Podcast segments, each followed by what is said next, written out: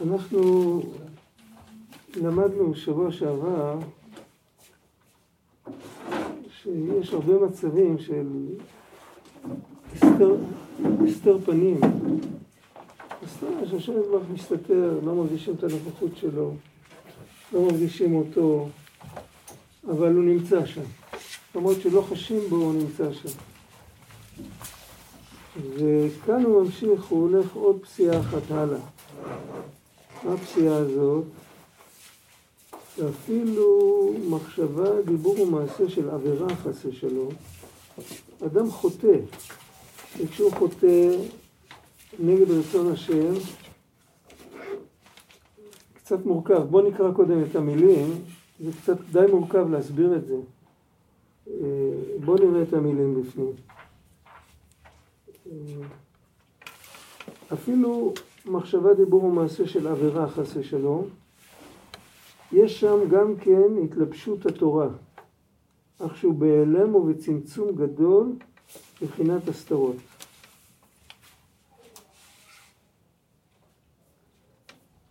צריך להסביר את זה בכמה שפות, ואז בסוף מכל השפות ביחד, אולי נתחיל להבין את זה. יש שפה אחת של קבלה, שהיא, קבלה אוהבת לדבר על אותיות ועל מילים, על, על סכמות. בגלל שהיא מדברת על דברים רוחניים כל כך גבוהים, אז אי אפשר להעביר את זה אלינו רק דרך כלים פשוטים מאוד. כמו שאנחנו לפעמים אה, רוצים להעביר צלילים, אז מעבירים אותם דרך צבעים. יש מציאות כזאת. אנחנו מדברים על צבעים חמים ועל צבעים קרים.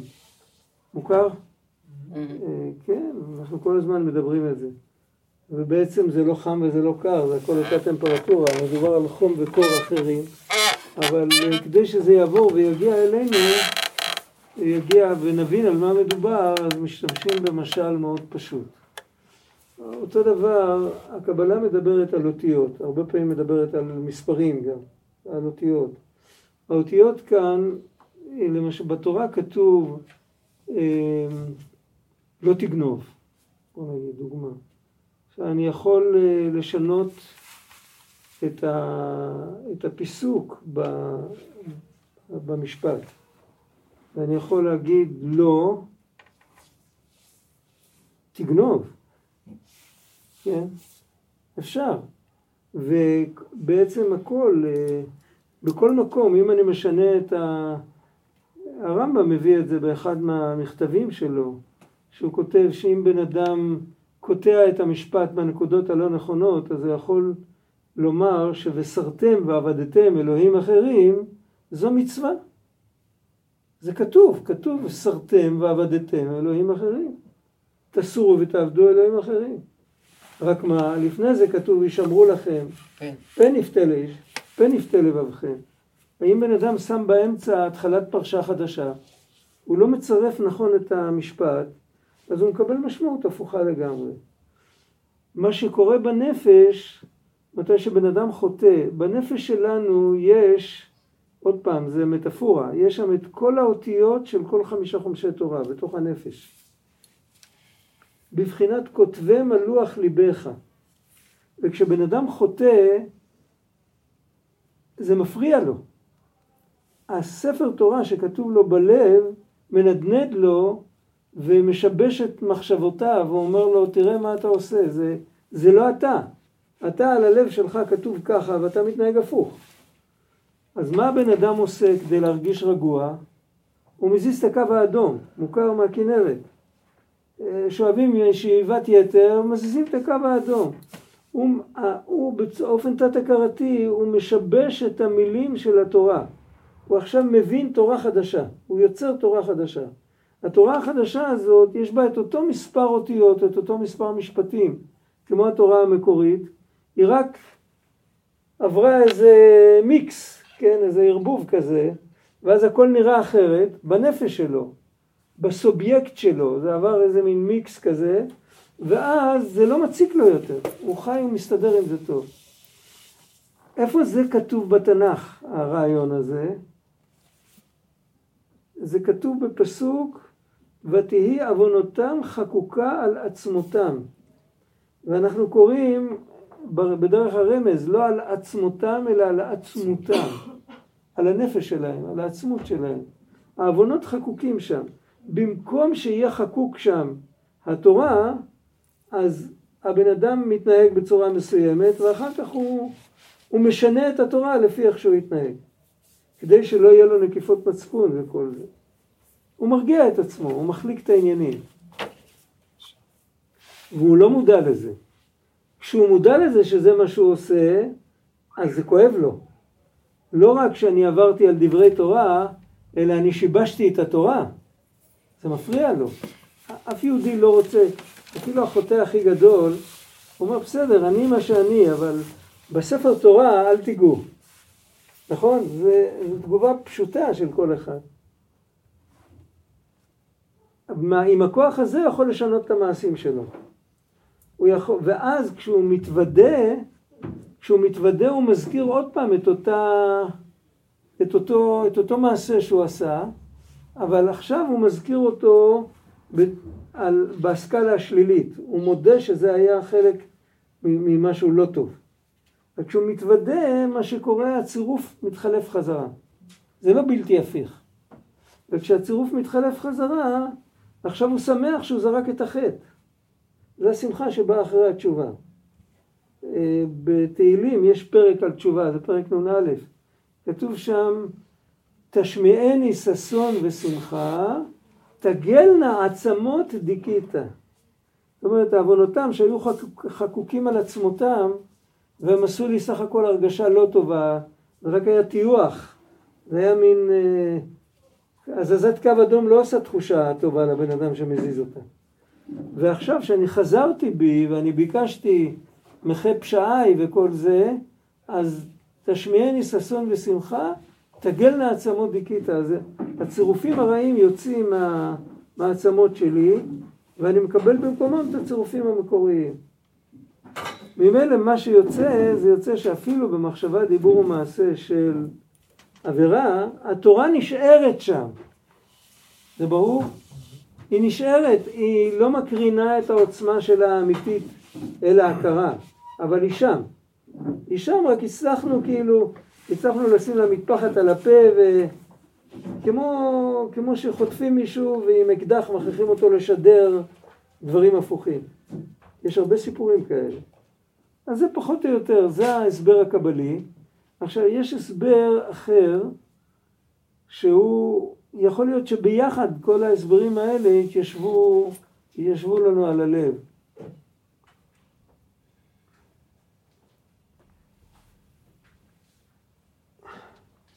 השאלה בכלל, איך אנחנו, קודם כל, בשביל להרגיש את הנוכחות של הקדוש ברוך הוא ואת הקשר שלנו איתו, אנחנו צריכים קודם כל להרגיש נכון את עצמנו. איך אנחנו מרגישים את עצמנו? הדבר שהכי קרוב לנו זה הגוף. ואנחנו יכולים להסתכל על הגוף שלנו בשלוש פאזות, שלוש רמות. אפשר להסתכל שהגוף זה אנחנו. אם מישהו דורך לי על האצבע הקטנה של הרגל, מה אני אומר לו? דרכת עליי, נכון? זה אני. וברמה הזאת הכל משובש. כי למעשה אני אומר שזה הגוף שלי, אבל הגוף גם יכול להגיד שזה הנשמה שלו. כן, זה, יש כאן איזה...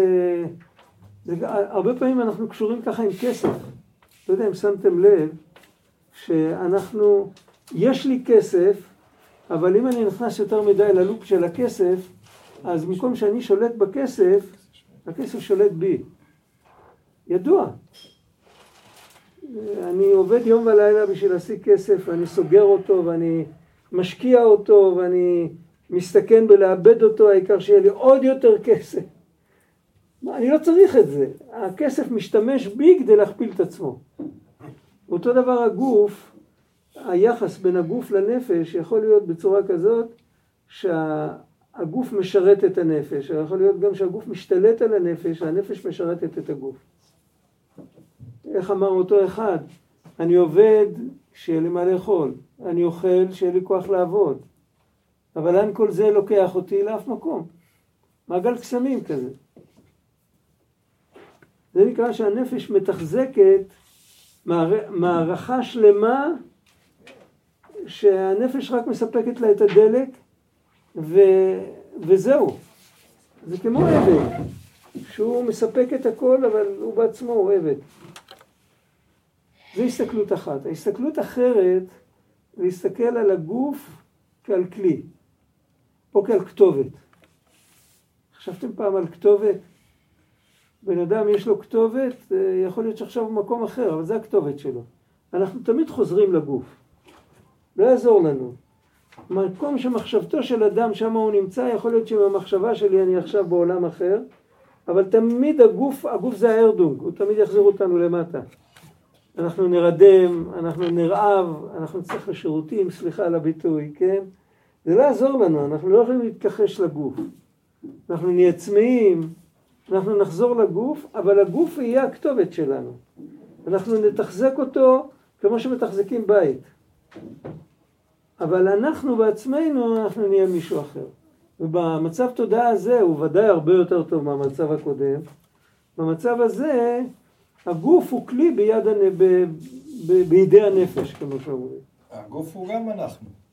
חכה, לא חכה, אנחנו, אנחנו עכשיו באמצע, באמצע הדרך. נגמור את הדרך, תגיד מה שאתה רוצה. יכול להיות שתגיד, את זה רציתי להגיד. הרמה השלישית זה שבכל אופן הגוף הוא לא, הגוף הוא לא פטיש, הוא לא פטנט לערך. הוא גם לא מחשב. הגוף, מחללים שבת להציל חיים, נכון? לא מחללים שבת בשביל להציל אה, כלי עבודה. אז יש לגוף ערך, הוא לא רק כלי. מצד שני, בשביל להבין את הערך של הגוף ולהתחבר לגוף נכון, וכאילו, איך כתוב בתורה, אל משה אמר עלה אל האלוקים ו... וירד השם על הר סיני. לעשות את החיבור בין הנפש לגוף בצורה נכונה, אז אם אנחנו מחוברים עם הגוף בצורה לא נכונה, קודם כל אנחנו צריכים לעבור שלב שבו אנחנו נפרדים. זה לפעמים בן אדם צריך לצום. כן, או, או, או, או לחיות באיזה יער ולהיפטר מכל הדברים, כל ההתניות שלו. ואז הוא רואה שהגוף הוא גוף, ואני אני אני, ויש לי גוף. ואז כשנפרדים לשלום אפשר לחזור ולהתחבר בצורה אמיתית. והחיבור האמיתי זה לגלות, זה כתוב בתורה כ"ב, לגלות לגוף את כל ההשגות שיש לנפש. שזה יתקבע בתוך הגוף, בתוך המוח, בתוך הלב, בתוך... זה, זה התכלית. התכלית, כמו שאנחנו אומרים, נתבע הקדוש ברוך הוא להיות לו דירה בתחתונים, לקדש את החומר. כן? בשביל זה, בשביל התכלית הזאת, אנחנו, בהתעסקות עם הגוף, אנחנו כל הזמן מקיימים מצוות. בן אדם שותה כוס מים, מה הוא אומר לפני זה? שהכל. שהכל נהיה בדברו, הוא כולה שותה כוס מים. הוא מברך על זה שאלוקים ברא את כל, ה, את כל ההוויה, את כל מה שיש. אם הוא שם לב מה שהוא מברך, אז השתיית כוס מים הזאת, היא שמה אותו עכשיו במצב אחר. אחרי אמירה של שהכל נהיה בדברו, האדם צריך להיראות אחרת לגמרי מה שלפני האמירה של שהכל נהיה בדברו. יש הרבה סיפורים על זה, אבל לא ניכנס עכשיו לסיפורים. על כל פנים, וזה לא כל כך מובן, לנו זה מובן אה, להתקדש, לפרוש מהגוף, ואז לפנות עם המחשבות אל הבורא ואל העולמות העליונים ואל כל זה. וביהדות זה עובד הפוך. אתה פורש במטרה לחזור ו... ו... וכמו שאומרים, להתחבר חזרה. וכל כך למה? כי בעצם הקדוש ברוך הוא רוצה שנגלה את הנוכחות שלו בכל הרובדים. ברובד הכי קל והכי קליל והכי לא חשוב, כאילו. אין לך דבר שחוץ ממנו יתברך. הוא לא תוחם את עצמו רק לעניינים גבוהים, ואדרבה זה פגם. איך אנחנו אומרים בהלל, רם על כל גויים השם, על השמיים כבודו, מי כהשם אלוקינו, המקביל לשבת, המשפילי לראות בשמיים ובארץ. יש כאלה שאצלהם האלוקים הוא רם או על השמיים, אצלנו גם בשמיים וגם בארץ. וגם בשמיים הוא צריך להשפיל את עצמו, השמיים זה גם לא, לא הגבול. את זה בעצם אנחנו מחפשים כל הזמן, לראות את הנוכחות שלו בכל. וגם מתי שהאדם חוטא, הוא לא באמת, זאת אומרת, הוא מתרחק, הוא פונה עורף, אבל הקדוש ברוך הוא לא מתרחק ממנו. הוא עדיין מחיה אותו, עדיין נמצא בתוכו, הוא נמצא בתוכו כמו שהוא נמצא בתוך כל הדברים הלא חשובים האחרים. הוא כרגע במצב כזה קליל, והקדוש ברוך הוא נמצא איתו, כמו שהנפש מחיה את הגוף בכל מצב, הנפש של כל העולם ושל כל העולמות זה האלוקים. ואז הוא מחיה את הכל, והבן אדם לא יכול להגיד שהוא באמת התרחק. הוא התרחק בתודעה שלו. זוכרים את הילד הקטן שעושה ככה? זה באמת, גם לבן אדם מבוגר, אם, אה, אם יסתכלו עליו עם עיניים ביקורתיות ובוחנות, הוא ירגיש הרבה יותר טוב לעשות ככה, למרות שממשיכים להסתכל עליו, אבל הוא לא צריך לראות את זה, זה מרגיע. לעשות ככה זה תמיד מרגיע. אפילו מי שמסתכל עליך זה פרח או חתול, תמיד כשעושה ככה אתה סוגר את העולם ואתה נכנס פנימה. והבן אדם החוטא הוא עושה לעצמו ככה, אבל הוא עושה לעצמו ככה במקום שהוא לא רלוונטי. לעשות ככה מול אנשים אחרים, אז זה עוד איכשהו, זה מסתדר איכשהו. לעשות ככה מול הנשמה האמיתית, איך כתבו תלמידי אריזה, יש בשערי ציון, מוכר הספר. זה ספר תפילות שחיבר אחד מתלמידי הארי הקדוש. הוא כותב, יש שם תפילה שהוא אומר לקדוש ברוך הוא, כי אתה הוא נשמה לכל הנשמות וחיות לכל חי. אז אם בן אדם יעשה ככה לנשמה של עצמו, זה טיפשי.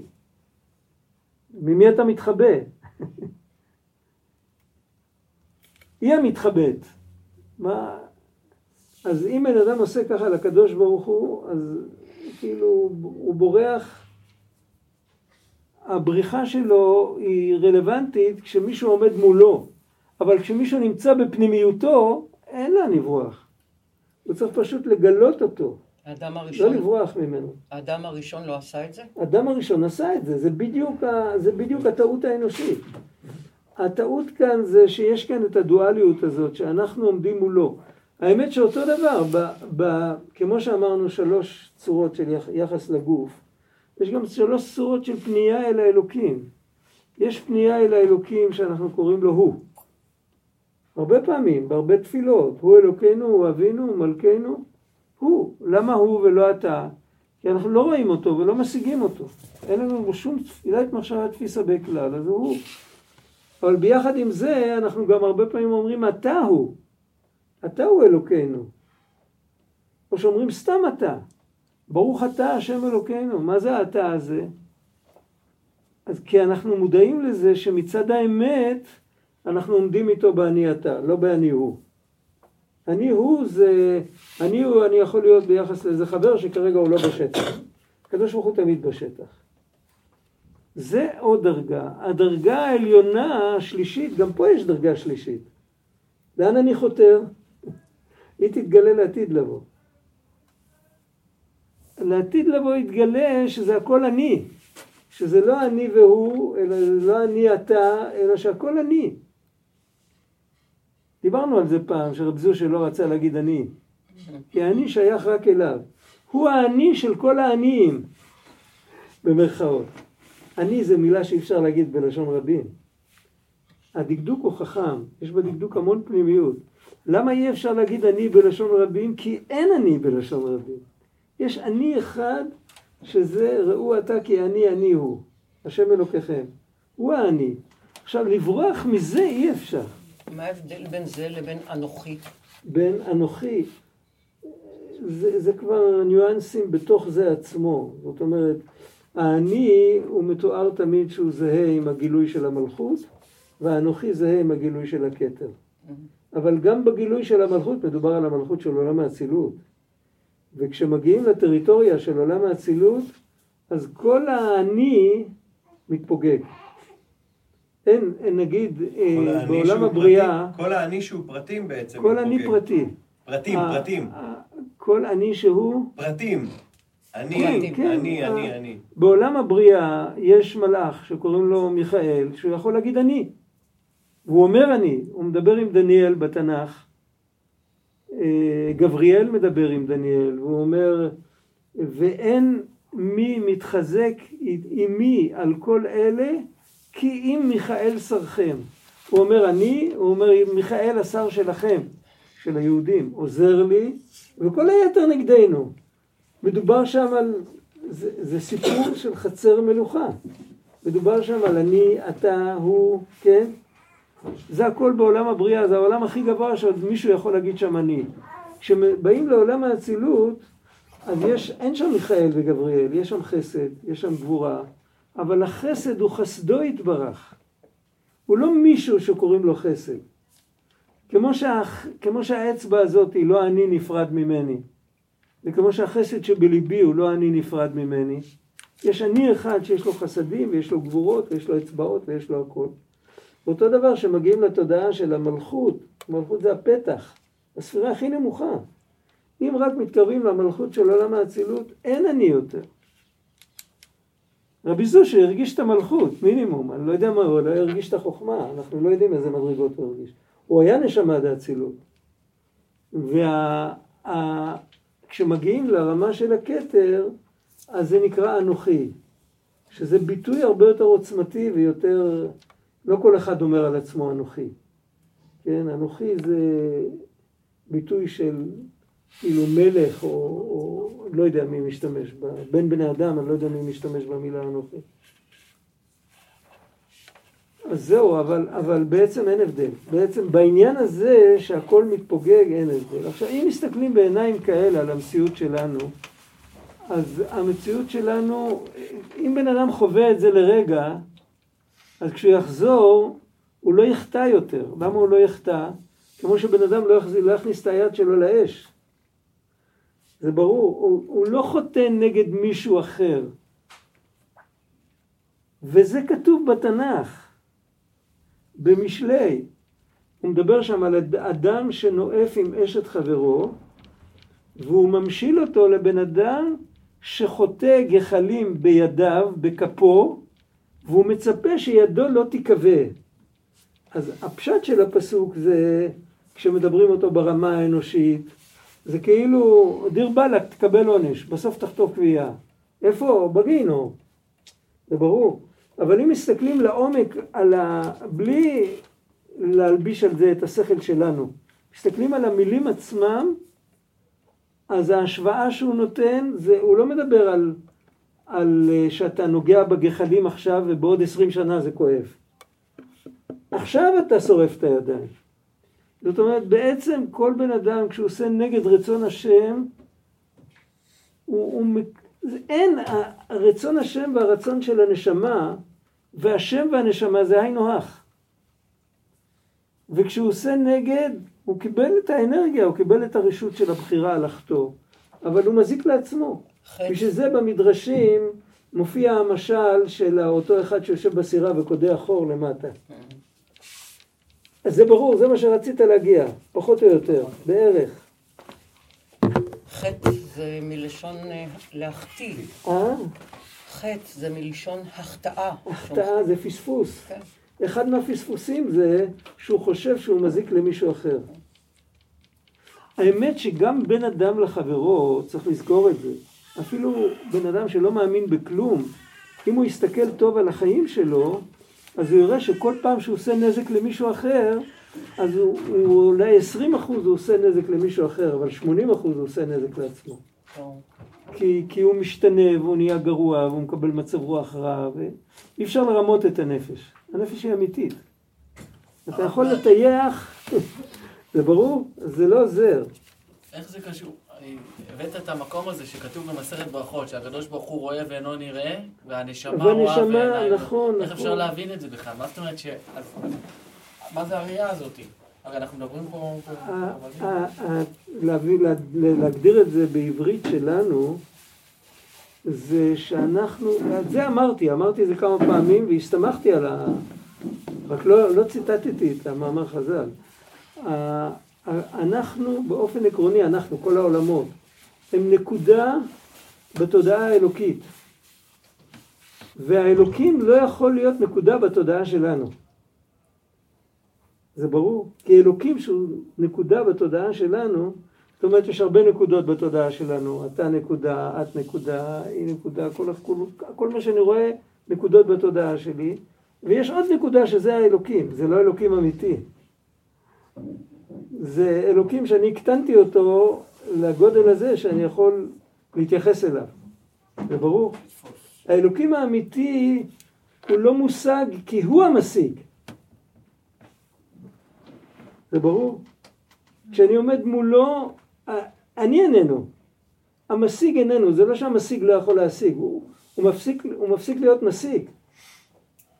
זה ברור. על זה אמרו הקדמונים, זה ביטוי מימי הביניים, אני לא יודע מי טבע אותו. אני מקווה שהמקור הוא בעברית. אילו ידעתיו, הייטיב. הייטיב. מכיר את הביטוי הזה? מה זה אומר? ולכן, היות שאני לא הוא, אני לא יכול להכיר אותו. אבל האמת שאני כן הוא ואני כן מכיר אותו, אבל התודעה שלנו לא יכולה לתפוס את זה.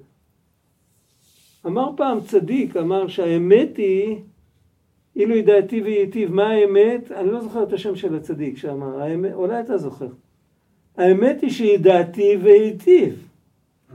רק ה- זה ידיעה פנימית. ההכרה הגלויה שלנו לא קולטת את זה.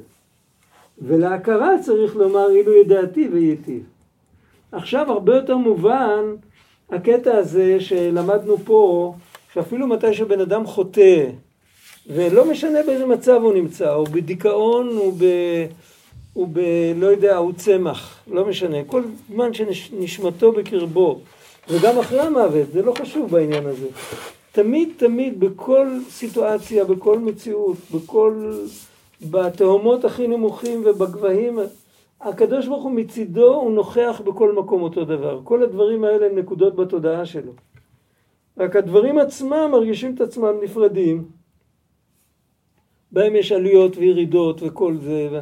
האדם הנפרד הזה, זה לגיטימי שירגיש את עצמו נפרד.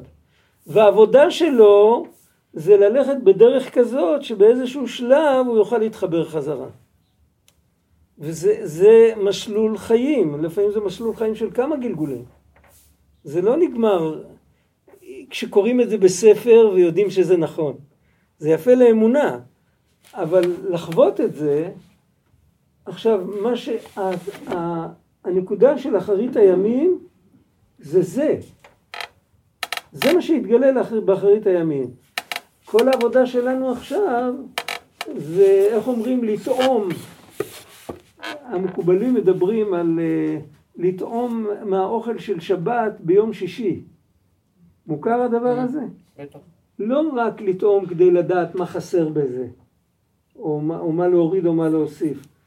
כי ביום שישי מתקרבים לשבת, אז כבר צריך לטעום משהו מהשבתיות. מה, כן? אז אנחנו עכשיו, כל העבודה שלנו זה טעימה מהשבת שתהיה לעתיד. השבת זה הנוכחות האלוקית, זה השבת. זה העומק של העניין. אז, ולכן במקום הזה זה לא משנה, בן אדם, הבן אדם לעצמו הוא מזיק, אם הוא חוטא, אז הוא הולך בדרך הפוכה, במקום להתקרב הוא מתרחק. הוא גורם לעצמו שנקודת ההתחלה שלו היא, הרבה, היא תהיה הרבה יותר רחוקה והוא יצטרך לעשות אחר כך דרך הרבה יותר ארוכה. הוא מזיק לעצמו. אבל מצד הכלליות הוא לא שינה שום דבר.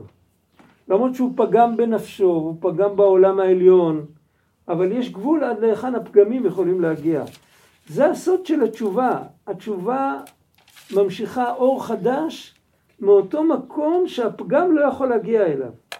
זה הסוד של 13 מידות הרחמים. ו- אבל אם אנחנו רוצים לנגוע ב-13 מידות הרחמים, אנחנו צריכים להתחבר אליהם וכאילו להודות על המשוגע. אה, על זה כתוב במשלי מכסה פשעיו לא יצליח, ומודה ועוזב ירוחם. זה הנקודה, זה כבר בונוס ליום כיפור, אנחנו מתקרבים כבר, הזמן רץ. כי עבר ושנה נעשה לו כהיתר, עכשיו, עכשיו נלמד את עצמנו, את הפסיכולוגיה שלנו. בדרך כלל כשאנחנו ניגשים לחטא, מה שמונע אותנו מהחטא זה לא כל הדברים האמיתיים האלה שדיברנו. לא הקרבה לאלוקים ולא כלום, זה סוג של טאבו. מוכר? אנחנו לא אוהבים לשבור טאבו.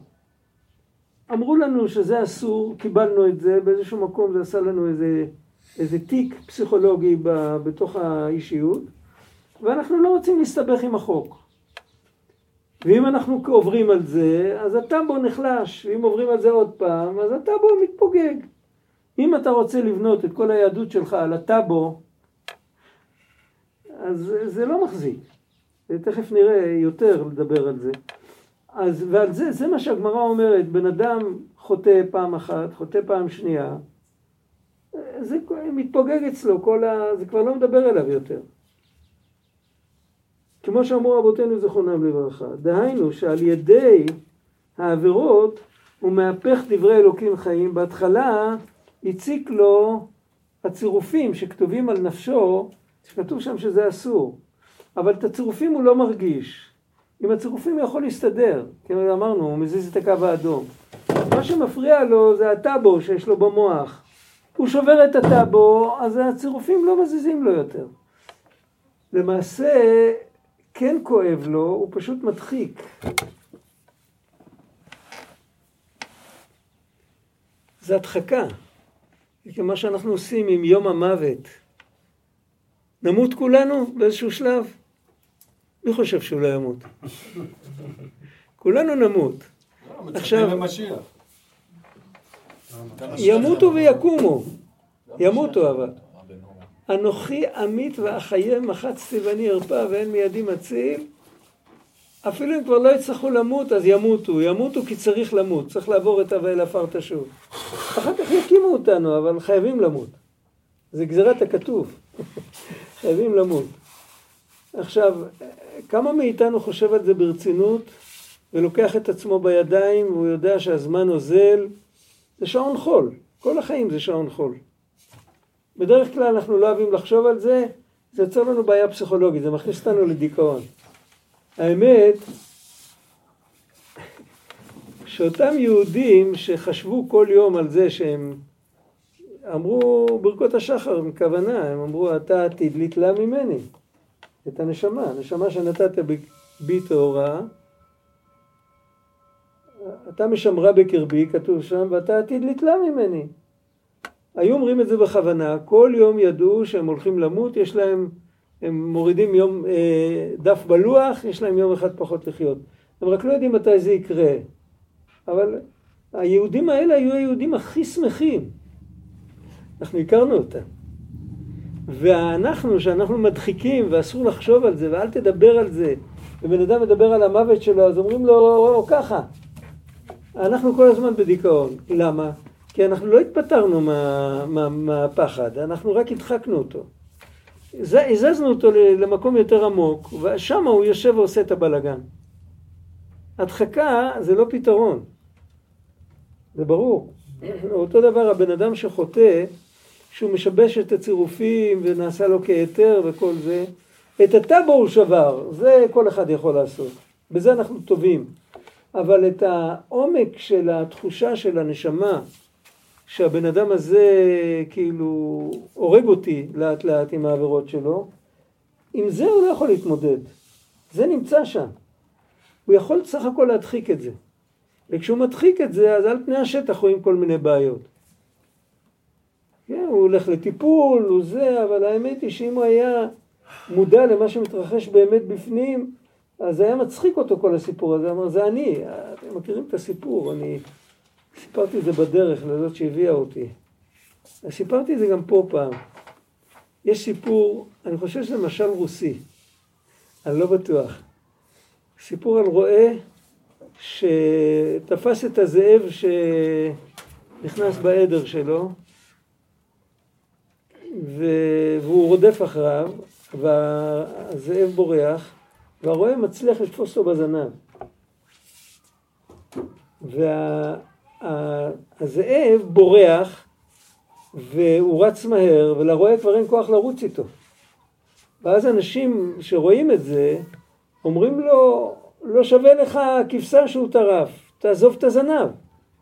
מה אתה, מה אתה, מה אתה מתאמץ כל כך? תשחרר, הידיים שלך ברשותך, תשחרר את הזנב, תן לו, תן לו לברוח. זה למעשה צריך להגיד לכל אחד מאיתנו. אנחנו מדחיקים את כל, ה, את כל הדברים הלא טובים, במקום לפתור אותם, אנחנו מדחיקים אותם. מדחיקים אותם עמוק עמוק בפנים. יש כל מיני חוויות ילדות שאפשר לפתוח על הספה של הפסיכולוג. אבל את ה... את ה... אה, תעוקה שאנחנו יוצרים בנשמה בגלל החטאים שלנו, אי אפשר לפתור בספה של הפסיכולוג. על זה צריך פשוט להפסיק להדחיק, להתחיל להאמין, ולראות את הדברים נכוחה, ואז עזבנו את הזנב של הזאב. ברגע שאנחנו מתחילים לעמוד פנים אל פנים מול השם, מפסיקים לפנות לו עורף, השמחה חוזרת. זה הכוח של התשובה. בגלל זה, תשובה זה לא חרטה בעברית. חרטה יש לה קונוטציה שלילית. חרטה זה נקיפות מצפון וכל מיני דברים כאלה. תשובה זה פשוט לחזור. להסתובב חזרה. איך אמר הרבי מקוצק? אה, כרחוק מזרח ממערב הרחיק ממנו את פשענו. כמה רחוק מזרח ממערב הוא עשה ככה. כמה זה רחוק? כל כדור הארץ. אבל אם אתה מסובב את הידיים, אז זה הכי קרוב שבעולם. הקדוש ברוך הוא לידך, אתה רק צריך להסתובב אליו. להכיר בנוכחות שלו, להכיר בנוכחות שלו בפנוכו. לא כמו אחד שמרחוק אתה צועק לו. אתה, הוא, הוא נמצא בפנים. אתה צריך פשוט להסתכל פנימה, למצוא אותו שם. על זה כתוב בתורה לאהבה את השם אלוקיך, כי הוא חייך. אל תחפש אותו בחוץ, תחפש אותו בפנים. אתה יכול לחפש אותו בחוץ. כי ירא שמך מעשה אצבעותיך, ירח וכוכבים אשר כוננת, מה אנוש כי תזכרנו, בן אדם כי תפקדנו. זה מצחיק, הוא אני נמלה קטנה, הכל נכון. אבל, אבל אם תחפש אותו בפנים, שם אתה עוד יכול להתחמק ממנו. הוא גדול ואני קטן, אולי אני לא מעניין אותו. זה ברור. אבל אם אתה מחפש אותו בפנים, אז אתה, אתה חוזר. אתה חוזר לעצמך ואתה חוזר אליו.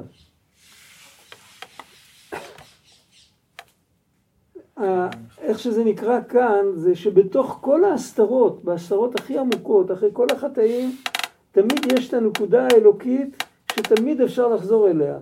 מי שלא חוזר אליה, הוא... זה לא כמו שהוא לא השיג משהו שלא היה לו.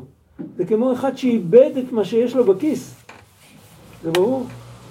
איזה הוא שותה זה המאבד מה שנותנים לו. נתנו לך את זה כבר, תשמור על זה.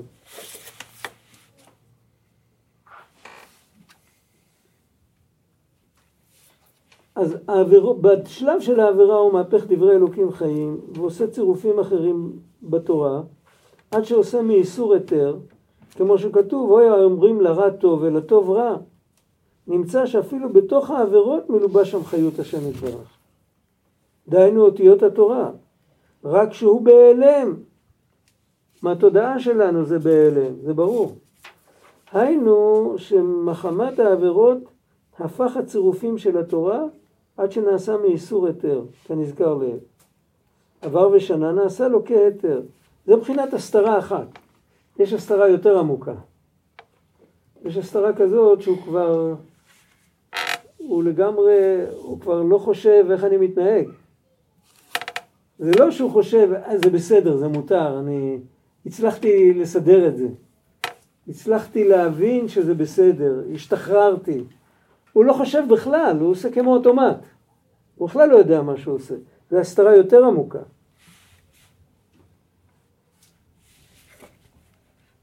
אז ההסתרה הראשונה, יותר קל לפרק אותה, כי הבן אדם בכל אופן ער למעשים שלו.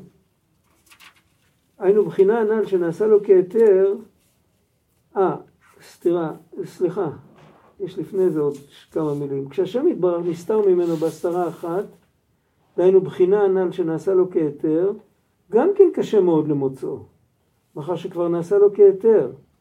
אבל עם כל זה אפשר ליגע ולחתור עד שימצא אותו יתברך שמו. מאחר שעל כל פנים יודע שנעשה לו כהיתר. הוא יודע שהיה פה איזה גפשושית, משהו לא חלק. הוא יודע שהוא הצליח להשתחרר כביכול.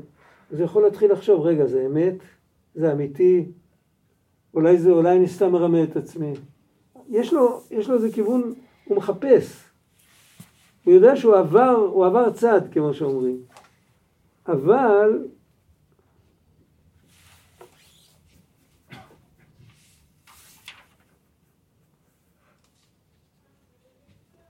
על כן, אף על פי שהשם יתברך נסתר ממנו וכבר נעשה לו עבירות כהיתר, עם כל זה אפשר שישיב אל זה בעצמו, דהיינו מה שנפל והגיע לבחינה שנעשה לו כהיתר, הוא מבין שהוא הזיז את הקו האדום, הוא מבין שהוא מרמה את עצמו. בן אדם לא אוהב לקלוט שהוא מרמה את עצמו, זה נראה לו טיפשי, זה נראה לו מבוזה, זה נראה לו לא מכובד, נכון? ממילא זה לוחץ אותו, ויבקש ויחתום עד שיצא מזה. מאחר שעל כל פנים יודע מזה שנעשה לו כתר. אבל דע שיש עוד בחינת הסתרה בתוך הסתרה. דהיינו שהסתרה בעצמה נסתרת, שאינו יודע כלל שהשם יתברך נסתר ממנו. ובכלל זה לא באופק שלו, כל, כל הדיון הזה של הסתרה וגילוי, יתחילו לדבר איתו, כן, יש הסתרה, יגיד, מה אתה, אתה לומד מיסטיקה? על מה אתה מדבר איתי? הסתרה, גילוי, עזוב אותי, מה... דהיינו שאינו יודע כלל שנהפך אצלו האיסור להיתר. רק כל הדברים רעים דומות לו למישור גמור חס ושלום. איך זה מגיע? היינו, אם חס ושלום אחר שעבר ושנה עשה יותר עבירות, אם הוא כבר הזקין בחטא, זה הלשון של חז"ל, בן שמזקין בחטאים שלו, הזקנה כאן זה לא, זה לא על ציר הזמן, הזקנה זה סוג של התניה. הוא כבר, הוא קיבל התניה חדשה שמותר לו לעשות בלי לחשוב.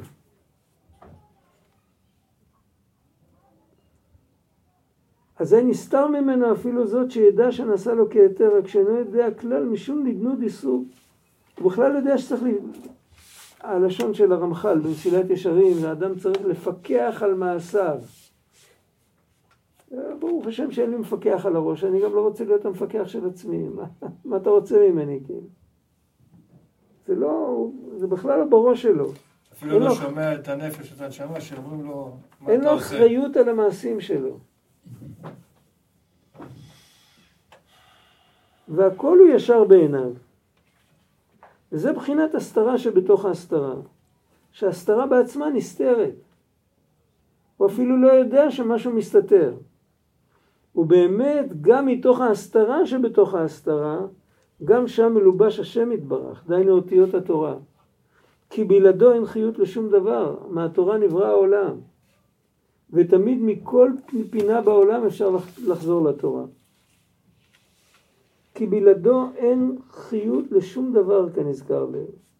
רק שעל ידי ריבוי העבירות הפך דברי אלוקים חיים לגמרי עד שנהפך של... אצלו מחוכמות התורה לפתיות. מה ההבדל בין חוכמה לפתיות? חוכמה זה אור, ופתיות זה חושך. זה ברור. זה לא צריך להסביר את זה, אני חושב. וההדחקה שלו הפכה את החוכמה לפתיות. הרבה פעמים בן אדם, אתם יכולים לראות את זה. בשיחת חברים אפילו אפשר לראות את זה. זה, זה, זה מעורר מאוד רחמים על בן אדם שנמצא במקום הזה. יושב בן אדם שהוא יודע הרבה דברים, הוא יודע, הוא זוכר, יש לו זיכרון, אבל הוא לא מבין מה שהוא זוכר. אז הוא תוקע מסמרים במקום מקום שזה מזיק, מקום לא נכון. הוא מחבר דברים בצורה לא נכונה, הוא מפריד בין דברים בצורה לא נכונה, מוכר? מאוד מוכר, אנחנו הרבה פעמים, הבן אדם תמיד הוא אומר, הוא כאילו, הוא תוקע איזה משפט שהוא לא רלוונטי בכלל, הוא נכון במקומו. זה יכול להיות פסוק, זה יכול להיות מאמר חז"ל, זה יכול להיות כל מיני דברים נכונים. או שזה יכול להיות איזה אמרה של חכמי אומות העולם, אמרה שהיא במקומה היא מאוד נכונה, אבל הוא כאילו, הוא מוצא איזה קשר דל וקלוש בין הדברים, אז הוא תוקע אותם איפה שלא צריך. ואחד כזה, זה נקרא פתיות בלשון הקודש, זה פתי. בשביל זה באמת כתוב בפסוק שם, פתי יאמין לכל דבר, וערום, הפיקח, יבין דבר לאשורו. הוא יודע לאן, איפה זה רלוונטי, לאן זה נכנס, לאיזה מגירה צריך להכניס את זה. ובמקומו, אם זה מתאים, אז זה נכון. ואיפה שזה לא רלוונטי, זה לא נכון. אבל הפתי, הוא לוקח את הכל לכל מקום. זה תמיד נכון. וכשזה תמיד נכון, זה סוג של... עכשיו, מתי זה קורה לנו פיזית, דבר כזה, שאין לנו הבחנה? בחושך. בחושך. למה נקרא ערב ערב? מעורבב. כי הדברים מעורבבים. אני לא רואה פרצופים, אני לא מזהה, אני לא יודע אם זה אויב או ידיד, אני לא רואה מי נגד מי, זה החושך. האור מראה לי את הניואנסים, זה ברור. עכשיו, הפתיות היא מערבבת את הדברים, מערבבת את ה... אם בן אדם חוטא וממשיך לחטוא, אז מתחיל להיות לו מין סוג של פתיות. למשל, כל אחד מאיתנו יודע שבשורש הכל טוב, כן? בשורש הכל טוב. רואים את זה בסיפור של הבעל תפילה, מי שזוכר את הסיפור, היה שם מדינה, כל מדינה היה לה תזה. אחד היה תזה שהכסף זה העיקר, אחד היה תזה שהיופי הוא העיקר, אחד היה תזה שהחוכמה העיקר, כל אחד. הייתה מדינה שהאמינה שלרצוח בני אדם זה העיקר. רבנו סיפר את הסיפור הזה אה, 200 שנה לפני היטלר, לפני מלחמת העולם השנייה, תק"ע. אה, לא, זה היה תק"ע, לא, זה היה פחות 200 שנה. אה, תש... 130 שנה. מתק"ע עד תש... מהתק"ע, תר, תש, 130 שנה קודם. לא היה מישהו שדגל ברציחות בתקופה ההיא, לא היה פילוסופיה כזאת. הגרמנים הם המציאו מין דבר כזה של כאילו... הכל היה חוקי, לא רק חוקי, לכתחילה. פרעה לא הקדים אותו? דויטשלנד דיבר אלס. כל גרמני צריך בית קטן על עשר דונם, וצריך להשמיד את כל היתר שלא נותנים לו מקום. אבל פרעה... פרעה היה, אבל פרעה כבר לא היה אז, היה. אבל על כל פנים, מה, מה היה הפילוסופיה שלהם? להביא את הדברים אל התכלית. הרי בתכלית בסוף כולם מתים, אז הוא עושה לו קיצור דרך. התכלית שלך למות, כאילו שהתכלית זה למות. התכלית היא לחיות נכון פה. יפה שעה אחת של תשובה ומעשים טובים בעולם הזה, יותר מכל חיי העולם הבא. אבל הם הבינו שהתכלית זה למות, וכשהם הורגים בן אדם, הם מביאים אותו לתכלית. אז הם עשו לו טובה. זה סוג של פתיות. אפשר גם להגיד שזה כתוב בצחוק, והם היו פשוט רוצחים, והם רק, הם רק מצאו תירוץ, אבל אפשר גם להבין שיש, יכול להיווצר אצל בני אדם תרבות שמאמינה באמת בשקר כזה. יש דברים כאלה. ודוגמאות יש על זה, ואני לא רוצה להאריך, לא רוצה להיכנס לדוגמאות. אם השעון היה נעצר לגמרי, לא היה ממשיך ללכת, אז אפשר לתת גם על זה כמה דוגמאות מהחיים. אה, לא מה שקרה לפני, היו זמנים, היו זמנים. מה שקרה אתמול בבוקר. אפשר להביא הרבה דוגמאות על זה. יש לפעמים תרבות שלמה שהיא לא נותנת לחיות.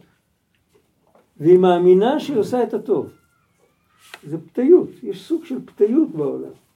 והבן אדם החוטא הוא מאמץ את הפתיות הזאת.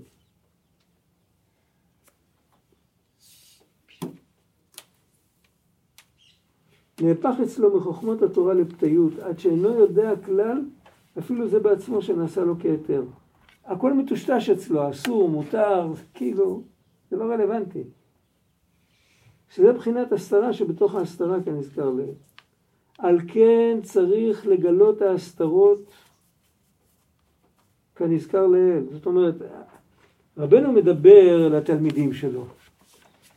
הם לא חטאו. קורה שבן אדם חוטא, אבל הם לא הסתירו, הם לא הדחיקו. מי שחטא חזר בתשובה.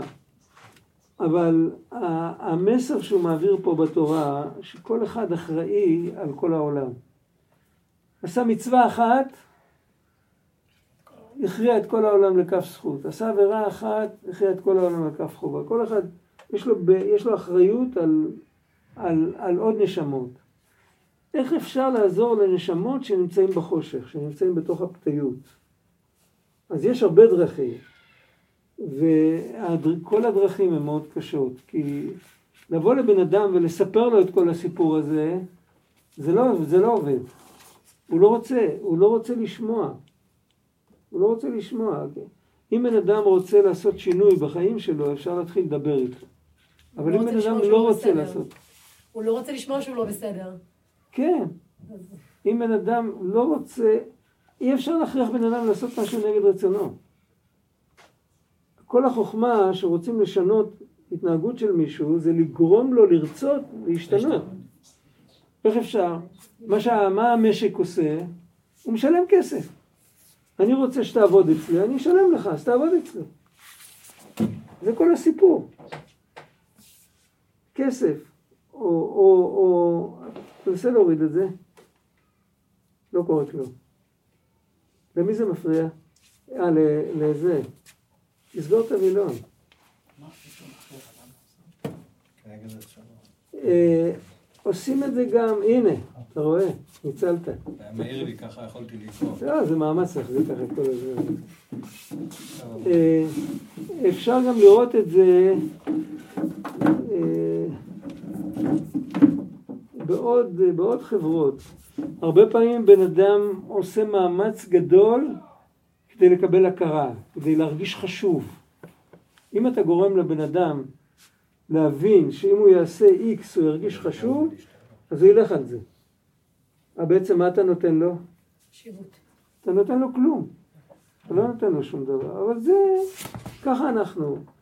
פה, את האמת, אי אפשר, אתה לא תרגיש חשוב אם תדע את האמת. אף אחד לא ישלם לך כסף. לא ייתנו לך דרגות, לא, לא תהיה רמטכ"ל, לא תהיה שר. כלום. אתה נשאר בדיוק אותו דבר, אתה ממשיך מחר בבוקר לחטוב עצים ולשאוב מים כמו קודם.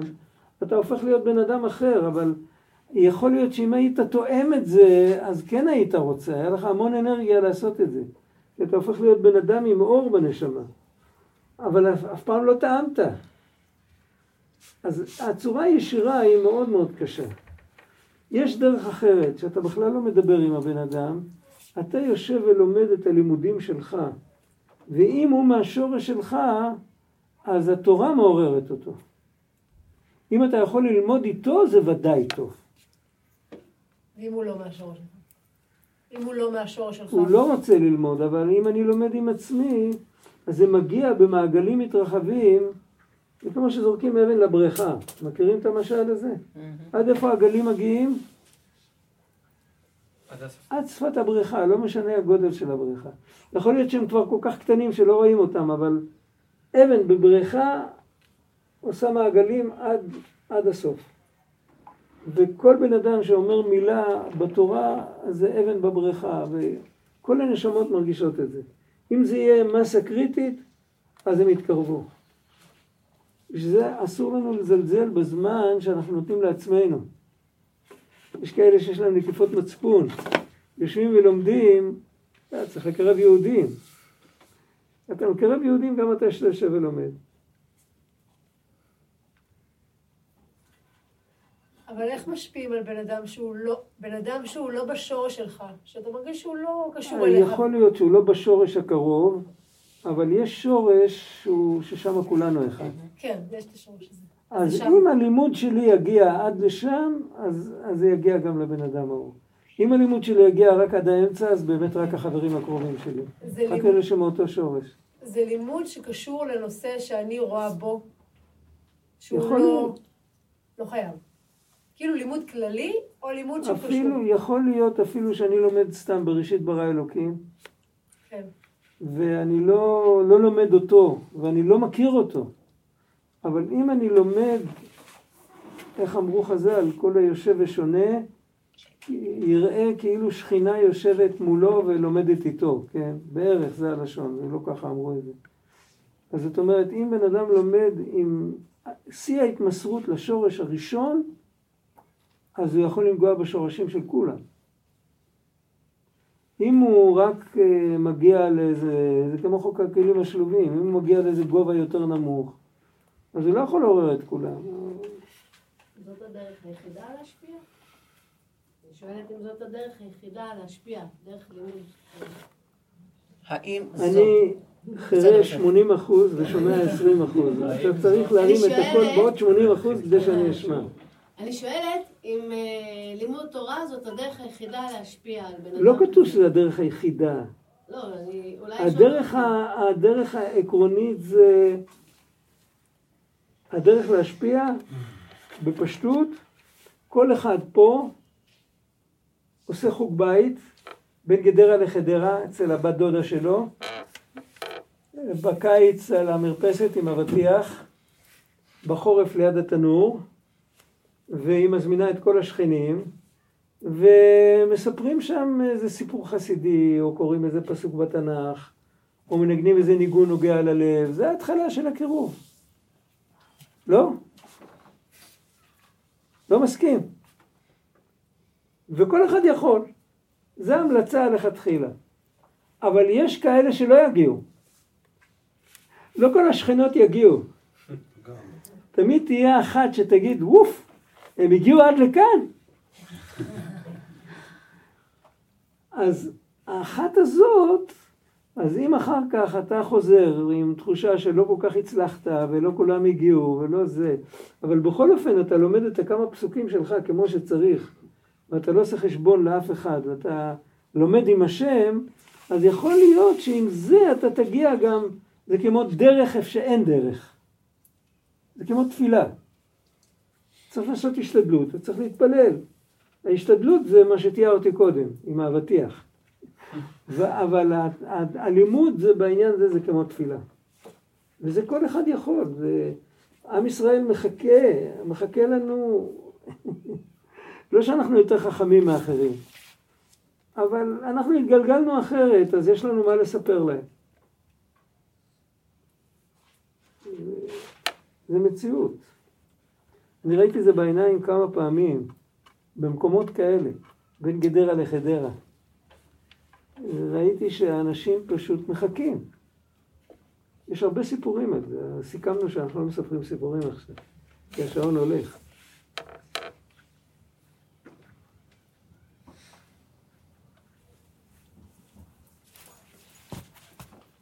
עכשיו, מה עושים?